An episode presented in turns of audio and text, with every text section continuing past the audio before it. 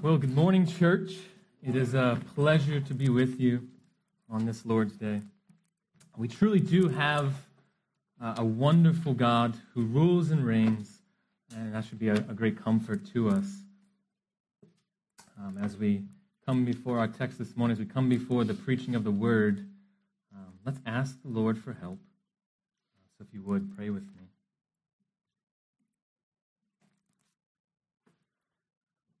Our Heavenly Father, thank you that we can gather as a church body at this point in time without fear of persecution, that we can gather to worship your holy name. Father, you rule and reign. Please do help us to reflect on that, uh, that it may be an encouragement to us, it may be a comfort to us, O oh God. Help us, Lord, as we approach your word this morning. Do uh, your work in our hearts, Father. And I just pray that the word would do the work. We love you, and we're so thankful. And we just pray uh, for our time, Father. Help our minds to think rightly. I pray all these things in Christ's name. Amen. When a professing Christian fails morally, news outlets tend to jump all over that story. It's almost as if they're, they're watching and waiting for it to happen. They often use it as an attempt to, to make all Christians look bad, as they lump us all to them one example in with all the rest. Unfortunate reality behind that is I have a long list of examples I could give to you. I, I don't think that's going to be a, a benefit to us today, and so I won't do so. But the truth is, the world loves to think of the church as a body of hypocrites. They have, of course, been unable to recognize the difference between true Christians and false professors, those who have been born again and those who have not. And we wouldn't expect them to as they're spiritually blinded. They've also failed to recognize that the church does not claim to be perfect. I will say that the, the world, they, they have recognized that immorality is a big deal in the church. It is a problem and should be taken seriously, even if their motive is their motive for pointing that out is skewed. We claim to be a people that live for God, a perfect God. We claim to be a people that live for another world. And so when our claim does not match our actions, there is a problem. We don't live to please men, but God has given us a pattern for our lives. He's clearly given us specific actions that we need to take in order to make our salvation evident. In our text today, there are two God glorifying actions that you must obey so that your life bears the marks of one who has been redeemed. So if you would, turn with me to the epistle of 1 Peter, chapter 1. We're going to give our attention to verses 13 and 16 today, uh, but I will begin reading at verse 10.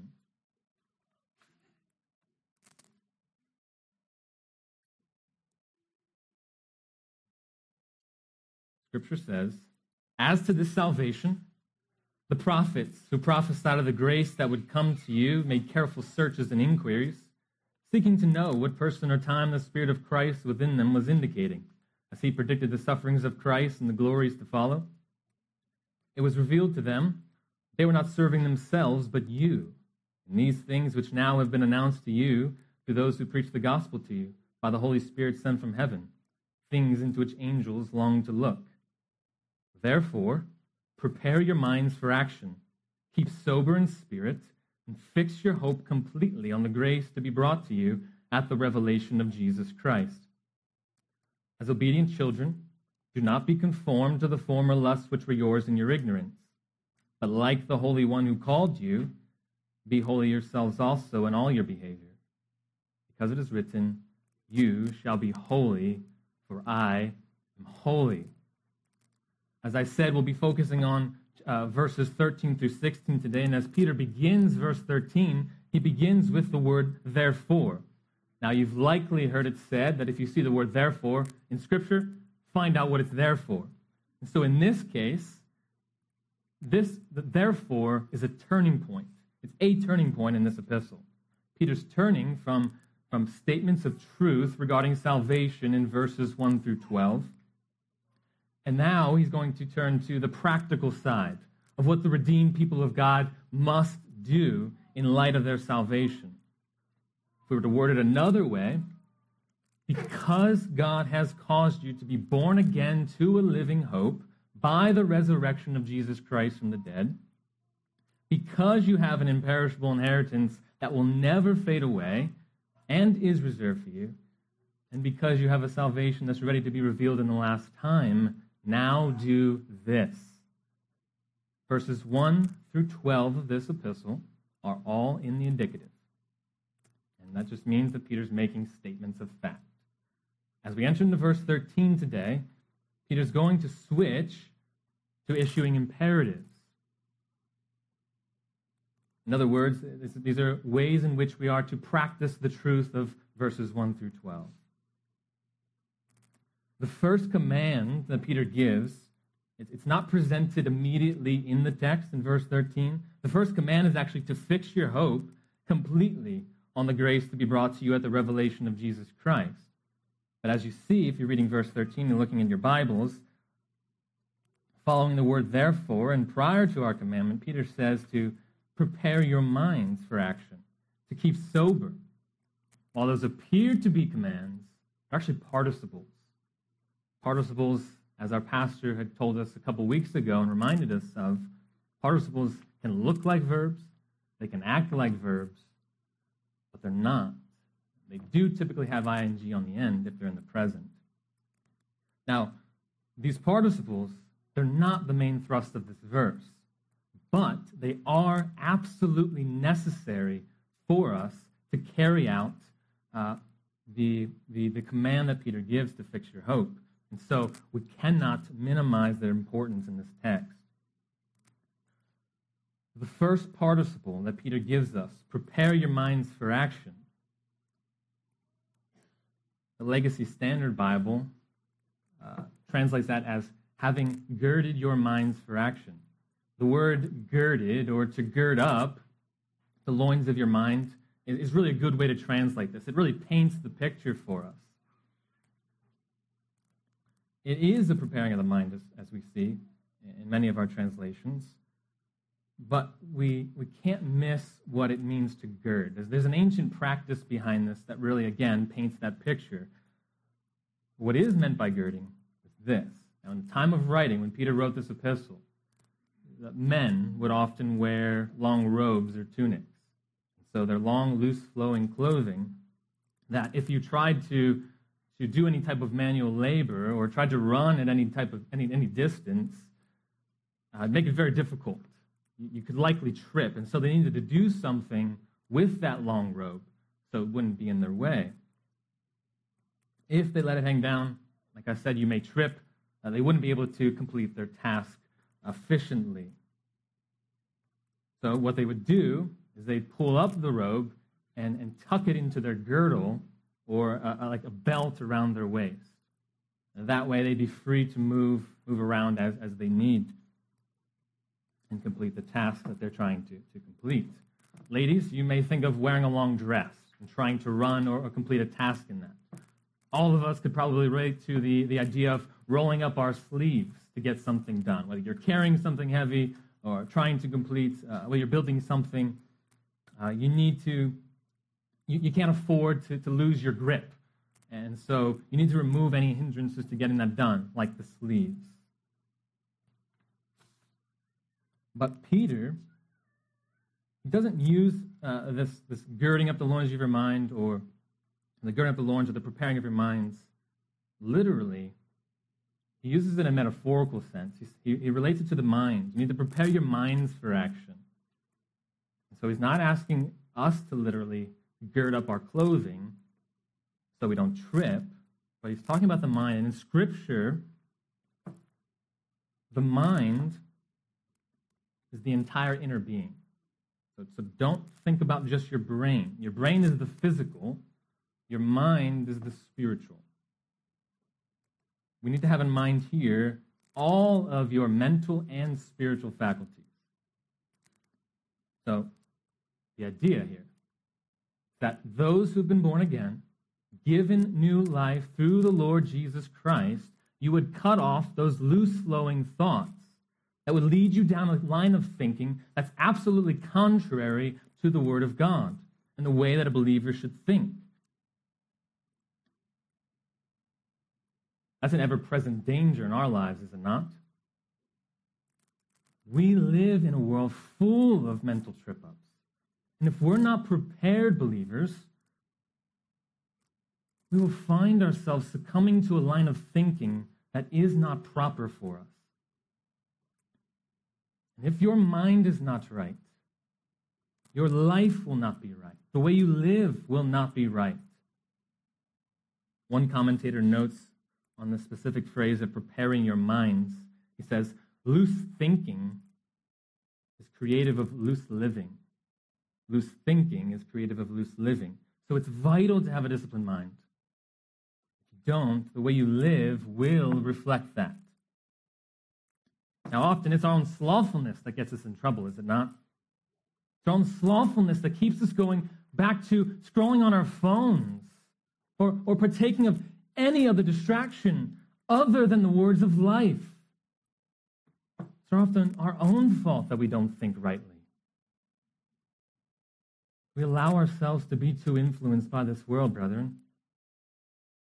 And it leaves our minds with some with it leaves our minds saturated with something other than the Word of God. And it's ultimately God's truth, the truth, that's going to help us to prepare our minds. Our minds are not prepared by simply avoiding particular things, but filling it with the right thing. In Ephesians 6:14, the apostle Paul wrote this: "Stand firm, therefore, having girded your loins with truth." Now, in that context, Paul is, or sorry, as a reminder, to, to gird up your the loins is to tuck in that excess clothing. So you pull everything together. And in this context, in Ephesians 6:14, Paul's writing about the armor of God. You're probably familiar with that passage. He talks about how the believer is to stand firm against the, the schemes of the devil. And how we're, we're not at war with uh, flesh and blood, but spiritual forces. We have a spiritual enemy, and we, we cannot enter that battle unprepared. And that battle is fought with truth. So think of truth as this belt that supports us. This belt that supports us. It's holding everything together, and it's going to keep us from tripping up. Now, relate that to Peter's words use truth to prepare your minds.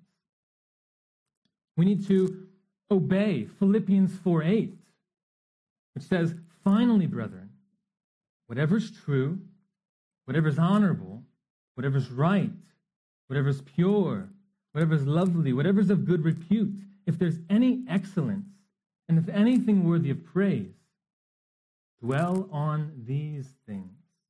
Dwell on these things. If You need to ask yourself whether your thought life is on target or whether it misses the mark. Here's your text. Use this verse as a checklist to see and, test yourself and test your thought life. Let me also read to you Colossians 3, 1, verse 1, 1 and 2. It says, Therefore, if you've been raised with Christ, keep seeking the things above, where Christ is seated at the right hand of God. Set your mind on things above, not on the things that are on earth. Set your mind on things above, not on the things that are on earth. And so, getting our minds to think rightly, it's biblical. And it involves thinking on eternal matters, not just the things that we see here on, on this earth, the things that we have to deal with on this earth. And I'm not just talking, and Peter's not just talking, and the Bible's not just talking simply about the power of positive thinking. We're not just aiming to be optimists, but we're aiming to think biblically. and to think in, in a godly manner. This is tying up the loose thoughts of our minds. We cannot allow them to have any place in our lives as believers. So going back then to the LSB translation of 1 Peter 1.13, says, having girded your minds for action. Now draw your attention back to that because you can, you can hear the completeness behind that. You can hear the completeness in that action. Having girded your minds for action. So what Peter's saying is in order to complete the main imperative, which I mentioned is to fix your hope completely on the grace to come, he says you need to tighten up your thinking. You need to prepare your minds for this. It's the, it's the necessary first step. Before we fix our hope, we need to prepare our minds for action. We need to gird up the loins of our minds.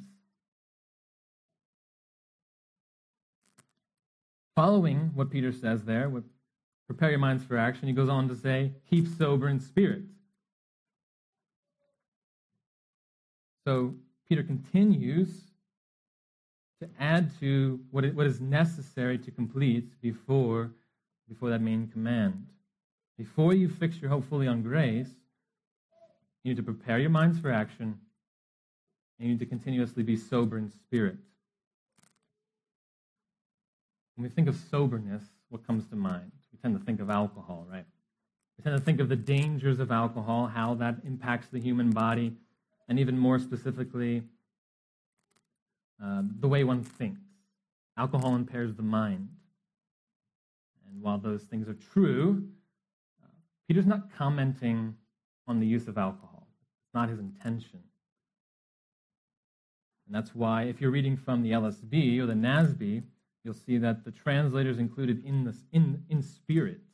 Um, it's in italics, which means it's not in the original language, but it was added uh, to help us to understand what the author's intent was. So the idea is, is not to avoid the intoxication of alcohol, while that's good and that's, that's right, avoid the intoxication of alcohol. The Bible would, would speak against drunkenness. But it's the intoxication of our senses that Peter's aiming at. So think of a, of a mental and spiritual sobriety. Now, to be sober means to be self controlled. Have a steady mind where, where you can correctly evaluate the things that you're, you're seeing, the things all around you, the things that you hear. You have to be level headed in the Christian life. You cannot be thrown off balance.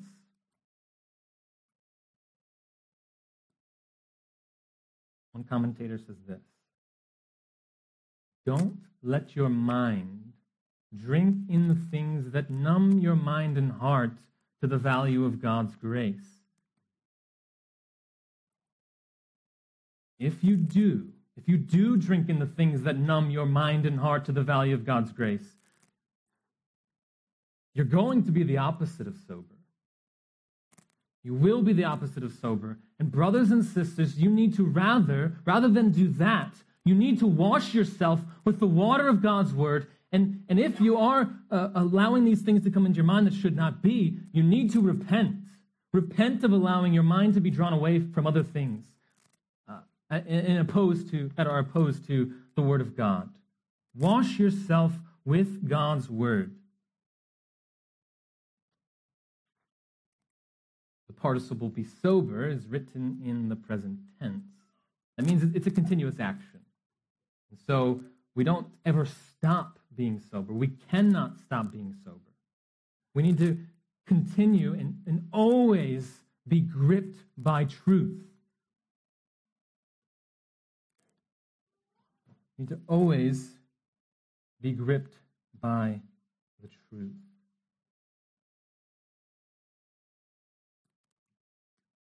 Do not start being sober and then let up. You are to fix your hope on future grace, as Peter tells us. You must have a prepared mind. Then, you must remain self controlled in your mind. Once you do those things, once you've prepared your mind for action,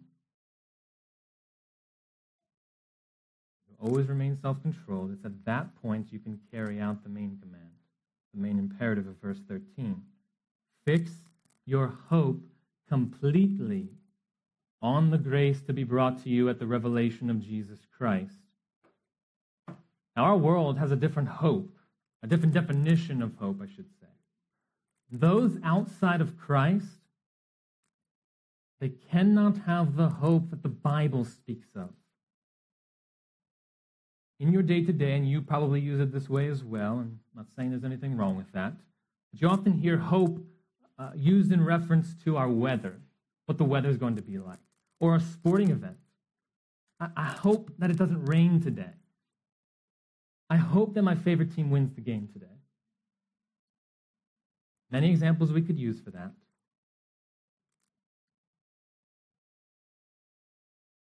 But you know, the weather and the outcome of a, of a football game or whatever uh, uh sport it might be it's completely out of control of the person. We cannot control the weather. The weather is in the hands of our sovereign God. And no fan of a football team has an impact on the game that they're tracking with, though some may argue that. So, this hope that the world speaks of, it's ultimately, they're just wishing. They're just wishing for something. They're just wishing for a great outcome or, or great weather. But that's the world's hope. The hope that Peter writes of, he's not talking uh, uh, just about a, a possibility, something that might happen. But in Scripture, hope, and in this case, hope is a confident expectation. It's a sure thing. It's an absolutely sure thing. The believer, the church, we can have hope in the promises of God. We can be sure that what God says that he will do, or what God has said he will do, he will do. So, what does Peter say our, say our hope should be fixed on? The grace. The grace to be brought to you. When? At the revelation of Jesus Christ. So we can have a confident expectation that God will provide for us a future grace. Now, the question is probably rolling through your minds do we not already have grace? Have we not already experienced the grace of God? The answer to that is yes, but only for those who are in Christ. Salvation comes by the grace of God. And we can have an assurance of that. We can be sure of our salvation. If you have genuinely been born again by the Spirit of God, by placing your faith in the Lord Jesus Christ, you can be sure. Now, salvation, being born again, it's not a simple mental acknowledgement. We're not just acknowledging that facts are true. We're not just acknowledging that Jesus Christ existed. The demons even believe that and they know that he rules and reigns and he's coming back and that they're, they're, they're, they're, they're uh, predestined to eternal damnation. They know those things. They know that Jesus is the Christ. They know that he died on the cross to save sinners, to bear the sins of all who would believe. Even demons know that. But the demons don't trust Jesus Christ as Lord. They have the knowledge, but they have not been born again. And so if you are here today and you do not have a saving knowledge of the Lord Jesus Christ, if you've not trusted in the Lord Jesus Christ, if you've not experienced the grace of our God, turn to Him today. Submit your lives to Him. If you do so, in faith, you can be saved from eternal damnation, which is the just wrath of God for those who reject his mercy. If you reject his mercy, that is what you will receive. And so I plead with you do not leave here today without doing something about your eternal destination. Repent of your sin and trust in Christ. You do not know what's going to happen when you leave here today. You do not know what tomorrow brings either. So deal with this today. What will you do with Christ?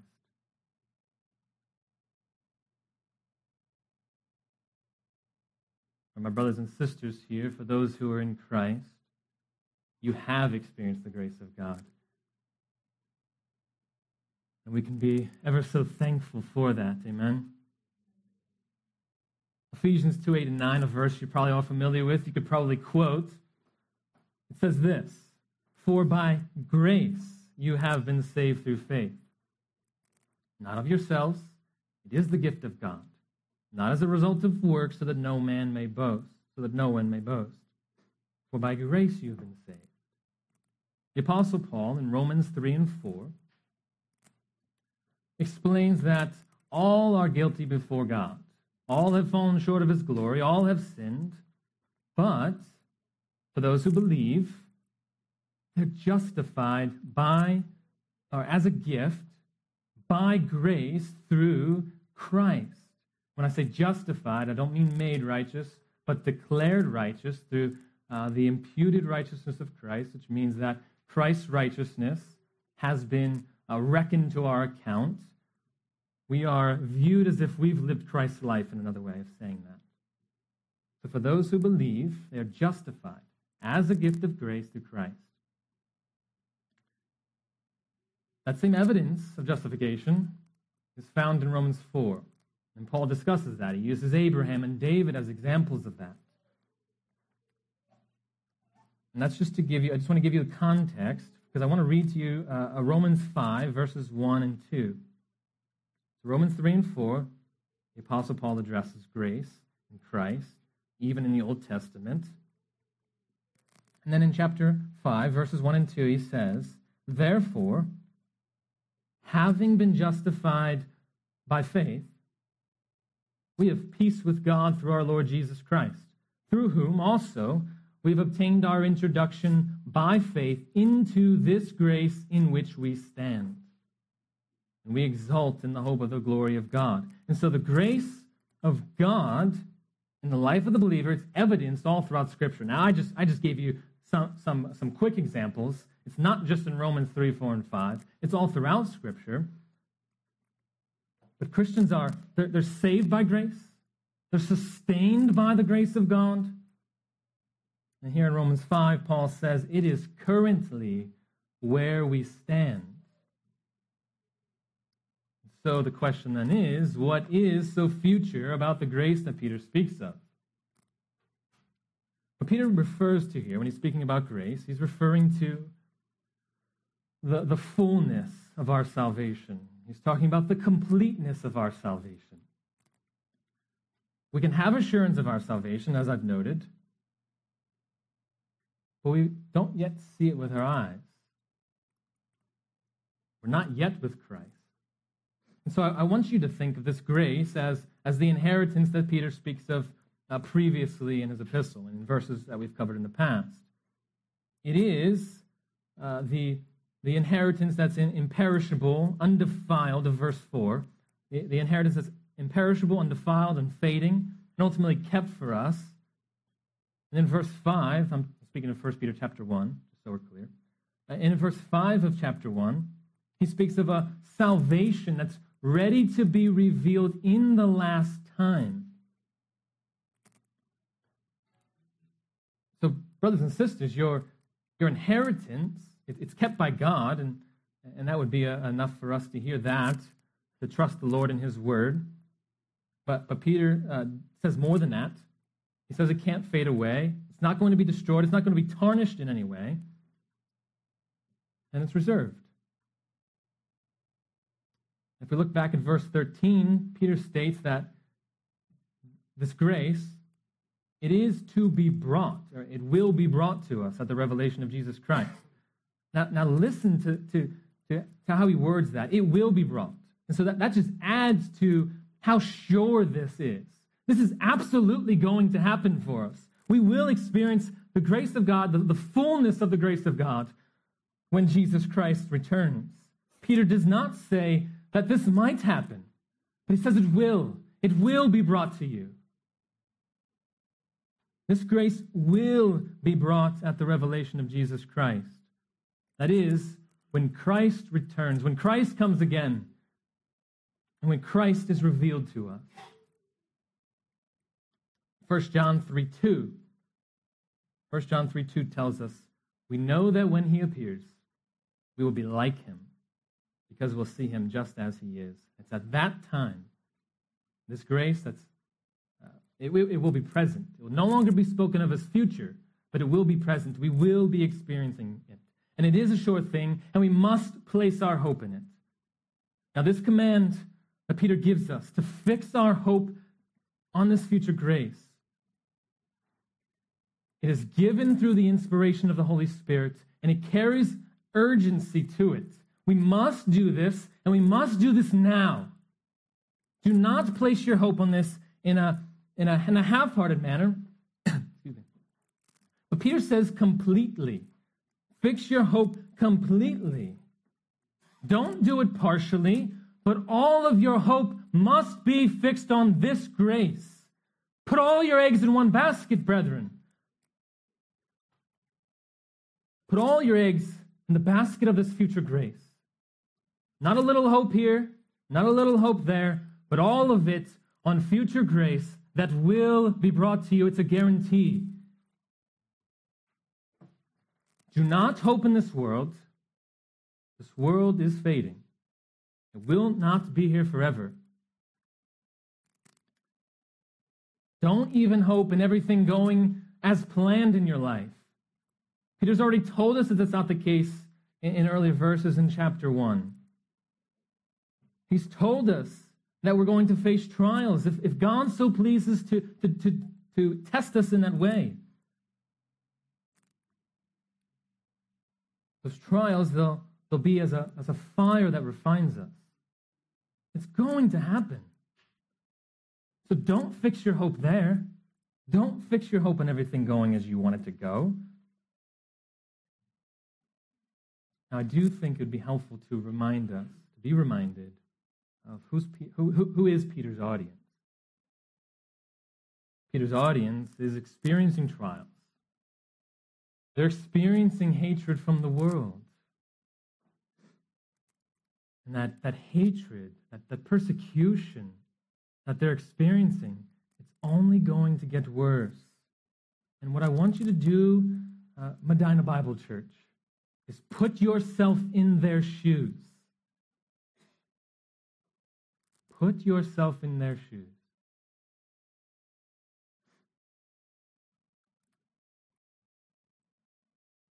Because that is our situation. Maybe not to the same extent, but we cannot be ignorant of what's going on in this world. We can't be ignorant of what's happening around us. Our world is growing in its love for debauchery. And it is salivating over, it, over the fulfillment of its own lusts. It laughs at truth. It should be quite evident to us that we're not friends of the world. We are not friends of the world. They mock our faith. They mock the Lord Jesus Christ in absolutely blasphemous ways. And that's going to continue. It's not going to stop. And without Christ and without without true hope, we have absolutely every reason to panic and to fill ourselves with anxiety to the greatest degree. But that's without Christ. And that's without uh, true hope. Now, of course, filling ourselves with anxiety is, is not what we ought to do. We must not. But we must perfectly and fully fix our hope on that future, future inheritance, the future grace. Brothers and sisters, do not hesitate to follow through with this. Do not hesitate. Gird up the loins of your mind, continuously being sober. Fix your hope on future grace.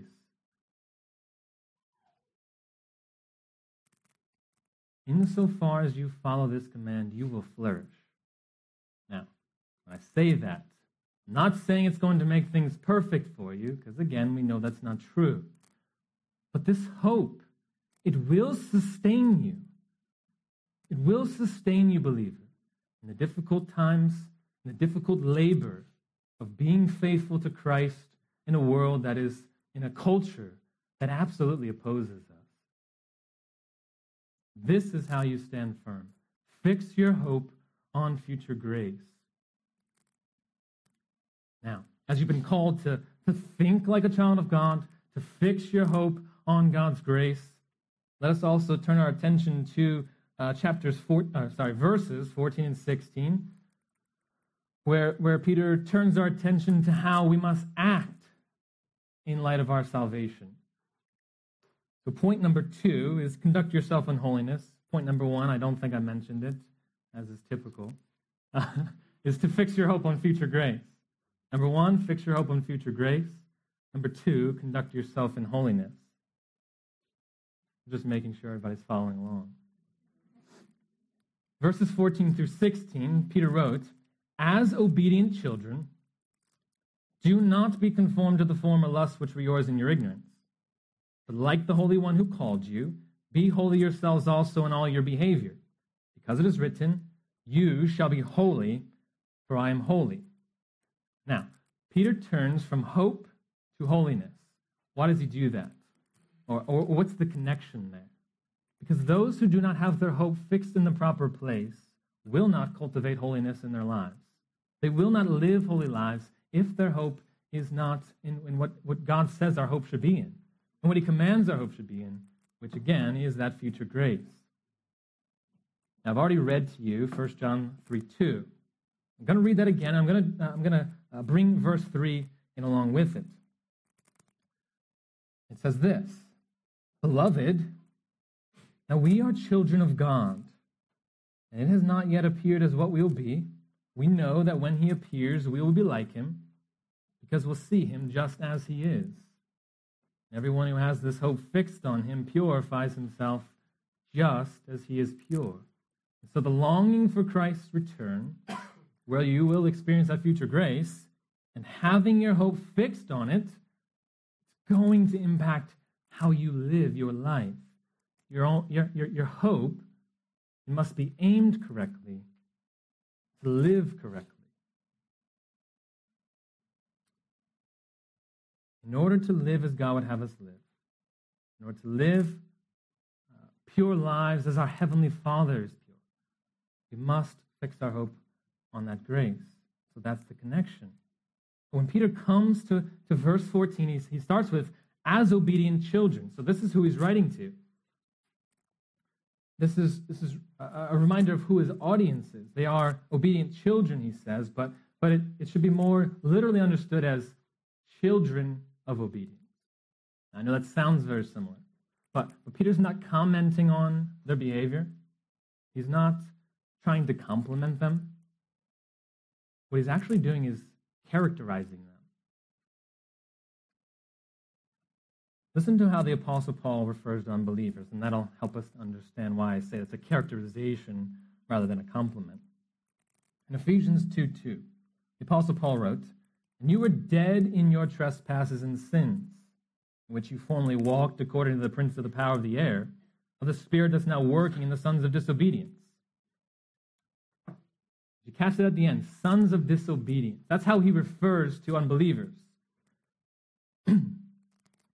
all of those, all of us in this room, we're at one point.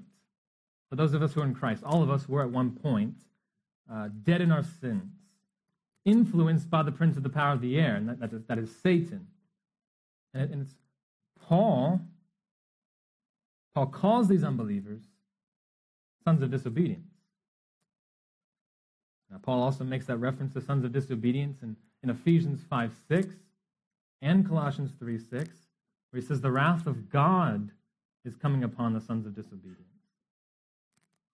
And so that contrasts with what Peter's saying and what he's calling his audience children of obedience. So we were once dead in our sins, but God has made us alive in Christ and, and while these, these specific verses that we're looking at don't mention this, uh, we know that we've been given the Holy Spirit. We've been given the Holy Spirit who now dwells in us, and we've been adopted into the family of God. Scripture calls us a, a new creation in Christ. As a new man with a new heart, new desires, obedience characterizes who we are. So we're no longer sons of disobedience, but we're children of obedience. Now, as we saw in verse 13, the main command of fixing our hope, it, it was preceded by those two participles preparing your minds for action and being sober. Peter does something similar here in verses 14 through 16. The main command in verses 14 through 16 is to be holy. And, and Peter precedes that with uh, a participle or with words that, that are going to complement our action of, of being holy. He, he precedes it with uh, the necessary means of, of being holy, which is to not be conformed to the former lusts which were yours in your ignorance. Now, what does Peter mean uh, by ignorance? I would uh, I would say that what Peter's referring to when he says ignorant, he's talking about the spiritually dead, spiritually ignorant. And I get that from Ephesians, Ephesians 4, 17 uh, through 18. In that text, Paul talks about, he gives us ways in which the Gentiles or, or the ungodly pagans, he, he tells us how the ungodly walk, how they live. And how do they live? He describes them as those who walk in the futility of their mind, which means that they don't use their minds for anything profitable. Their, their minds are useless. They are darkened in their understanding, and they're excluded from the life of God. Why? Because of the ignorance in them. Because of the ignorance in them, and because they have hard hearts.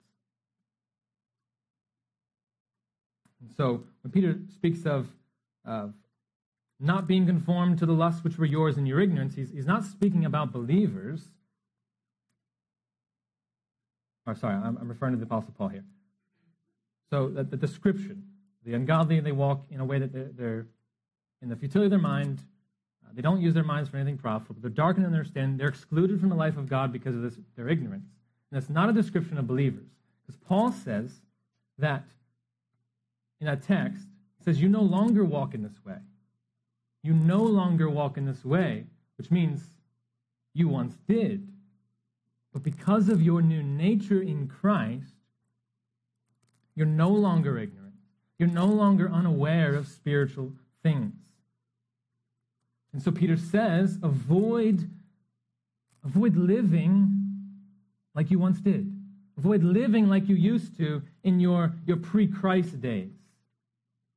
Those, those lusts, those desires that you had before you were saved, don't entertain them. Do not be conformed to them. To be conformed, it's, it's to be molded, to be shaped by them.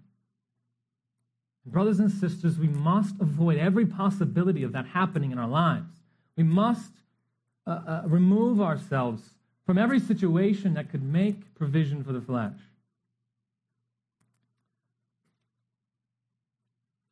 Now, Peter says, you want to turn there with me really quick since it's in 1 Peter chapter 4. Chapter 4. I'm just going to read verse 3.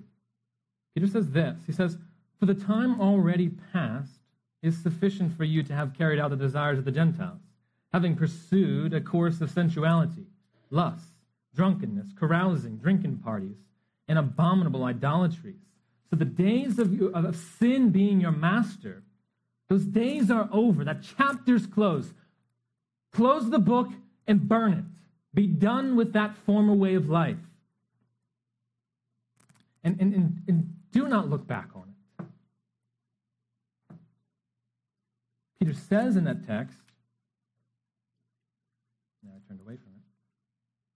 He'll, he'll continue on. He would, he would continue on if you read verse 4 as well. Because in all this, they're surprised, referring to the Gentiles, the ungodly, that you do not run with them into the same excesses of dissipation, and they malign you. But they'll give an account to him who's ready to judge the living and the dead. And so, for those around you, when you, when you no longer conform yourself to the way you once lived, when you no longer live that way,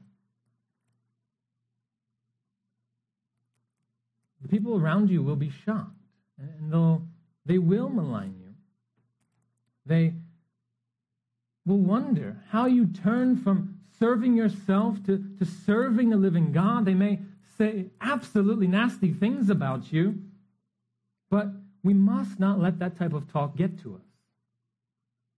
Peter said they will stand before God and give an answer for it.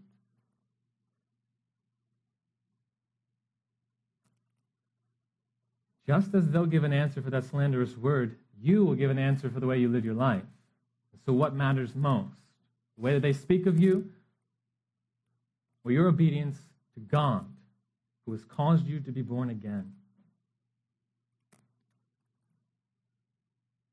The first step to being holy is to not be conformed to the ways of your former ignorance. And verse, uh, verse 15, Peter says, But like the Holy One who called you, be holy yourselves also in all your behavior. So, this is the second main command of our passage today. Who's the Holy One? The Holy One is God Himself. The translators help us by capitalizing it but there is only one who's worthy to bear that name. It is God. This is the holy God that's revealed himself to us in his holy scripture. This is the, uh, uh, the holy God who's referred himself, uh, revealed himself to us in his Son, who is the holy Lamb of God. This is the holy God that Isaiah wrote of, or, or that we see uh, Isaiah's vision in, in Isaiah chapter 6. The seraphim called out to one another, Holy, holy, holy is the Lord of hosts. The whole earth is full of his glory. The Apostle John records something somewhat similar in Revelation 4 8. It should be sim- uh, a similar sound to our ears. Uh, he wrote that the four living creatures around the throne of God, night and day, did not cease to say, Holy, holy, holy is the Lord God, the Almighty, who was and who is and who is to come. No one else in all this world could ever or will ever be spoken of as being holy to the superlative degree. No one will be spoken of holy in the way that God is holy. And it is that Holy One, God, who has called you. And by called, Peter's referring to an effectual calling. And so this is the, the calling of salvation that, that produced in you new life, as opposed to a general call of salvation, which is the, the general offer of the gospel to all but not all respond in faith. And so uh, that's the difference between the general call and the effectual call. Believers hear the gospel call, hear the call of Christ to come to Christ, and they respond because it was God's plan for them to come to Him. So God has called you, and He's called you uh, effectively, effectually. And that's made evident the fact that this is an effectual call it's made evident by our context. Peter's writing to believers. He, he addressed them as, as children of obedience. And even uh, prior to that, we spent the verse, uh, first 12 verses addressing the realities of salvation. Those who have been born again uh, by God. So Peter's audience is believers. He's writing to believers. Since you've been called by the Holy One, he says, be holy be holy in all your behavior. Be set apart. Be separate. Don't, don't live like the world. We should think. We should uh, act differently because the culture, the culture has a God of its own. We serve different masters, and so we cannot live the way that they're living. Of course, it doesn't mean we seclude ourselves from them. We still love them. We still show them grace. We still proclaim the gospel to them.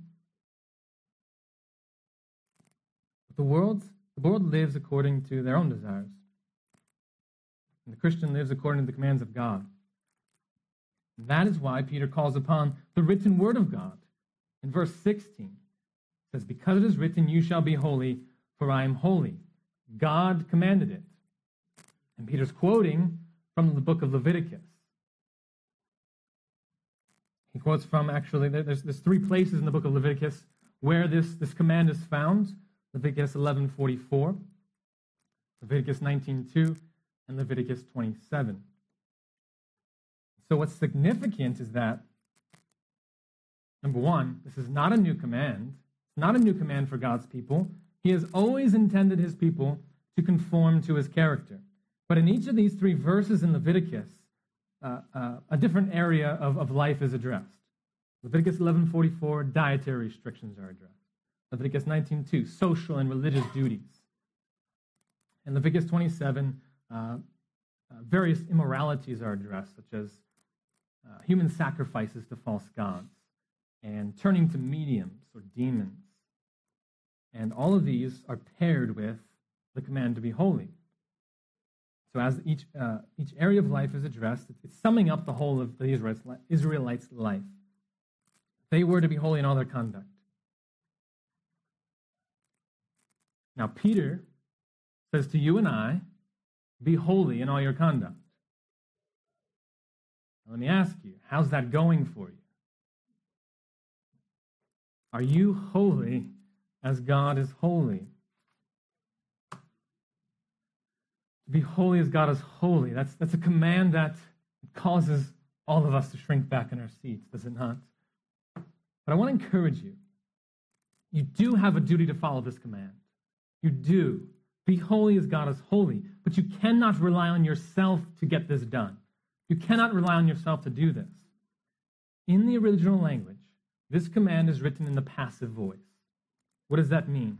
It means that the subject, you, believer, is being acted upon by someone or something else. So, you who are believers in God, it's God who's acting in this command. For you to be holy, God must be working in you to make it happen. Now, it's not the only command in Scripture written in the passive voice. There are a few examples.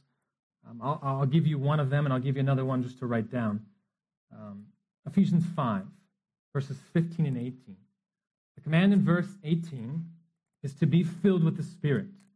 Again, passive voice it would literally be read as be being filled. Now, that doesn't really make sense in, in English, and, and so we don't translate that way. But the point is, you are to be filled with the Spirit, but only God can fill you with the Spirit. Your duty, in that case, is to walk in the Spirit and obey the Spirit. But God must ultimately fill you. Another example, just for you to jot down, uh, for the sake of time, I won't, I won't go there.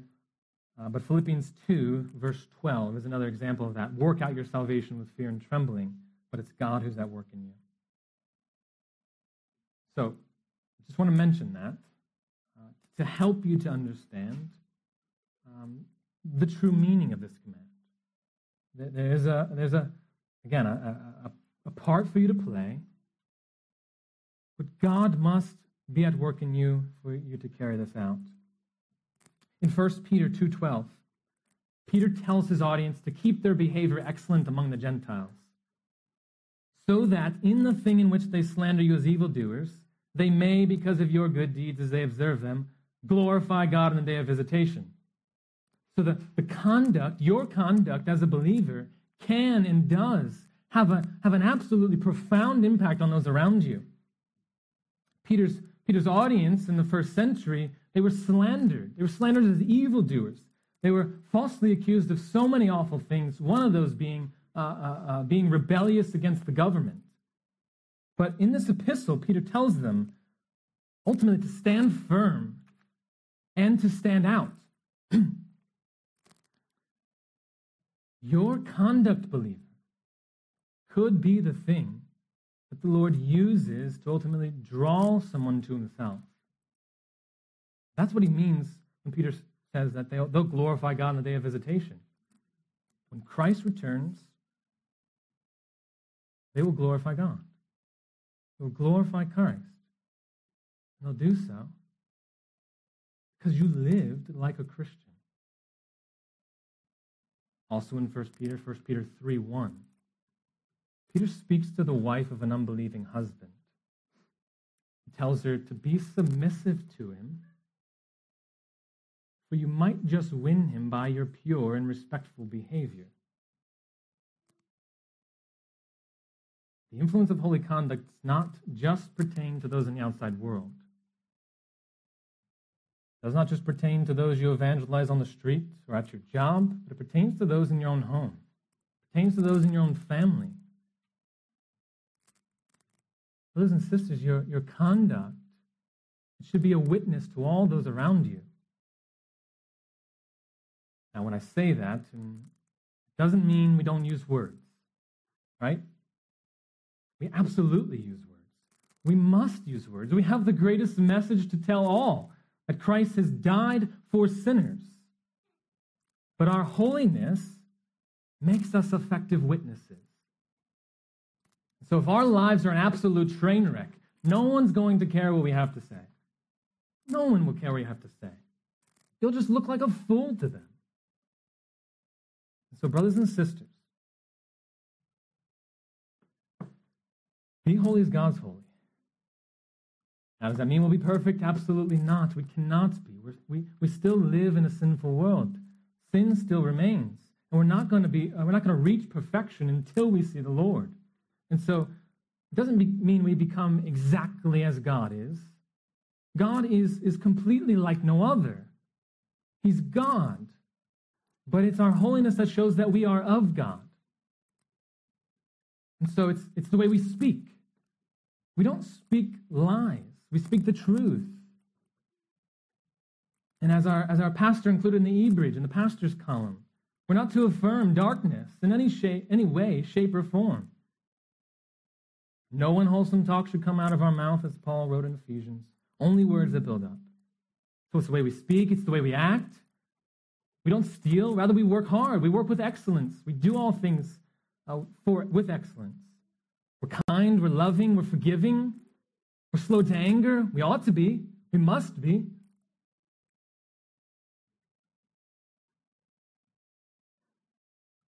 William Gurnall, he was an English clergyman in the 1600s. He says this Say not that you have royal blood in thy veins and are born of God, except you can prove your pedigree by daring to be holy. I'm going to say that again. Say not that you have royal blood in thy veins and are born of God, except you can prove your pedigree by daring to be holy. If you're a Christian, be marked by holiness. Be a marked and distinct Christian, one who has a holy Father.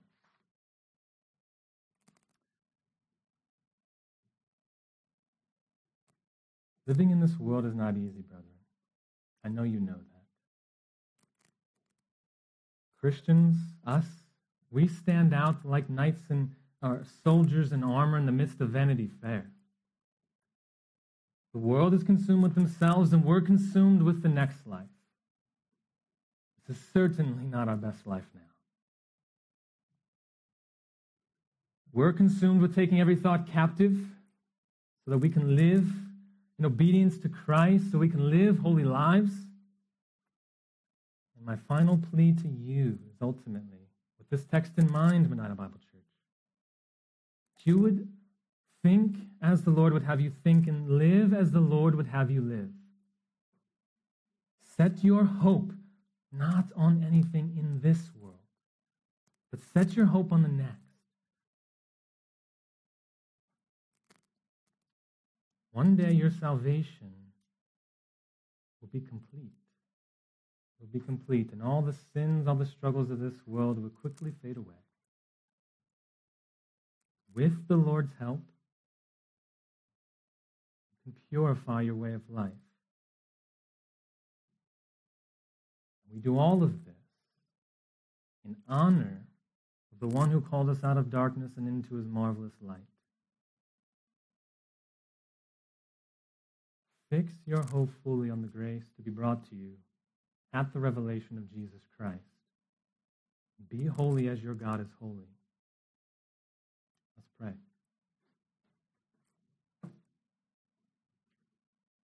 Father, you are good and you are holy. And I pray that you'd help us to obey this text, to obey you, O Father, to be holy as you're holy. Help us to be witnesses to this world, to those around us, to the unbelieving, that our lives may be a cause for them to think more deeply about their eternal destination. May you draw people to yourself. May we be instruments of that, that work that you do. Help us, Lord, to fix our hope on future grace. Help us, Lord. We cannot do any of this on our own. We cannot fix our hope. We live in a world that's so wicked, and it's, it almost seems like it's spiraling out of control, but it's not. For you rule and reign. Lord, help us to behold you. You will surely reign forever. Again, Lord, help us to obey this text. Continue to do a work in our hearts. And I pray all these things in Christ's beautiful, wonderful name. Amen.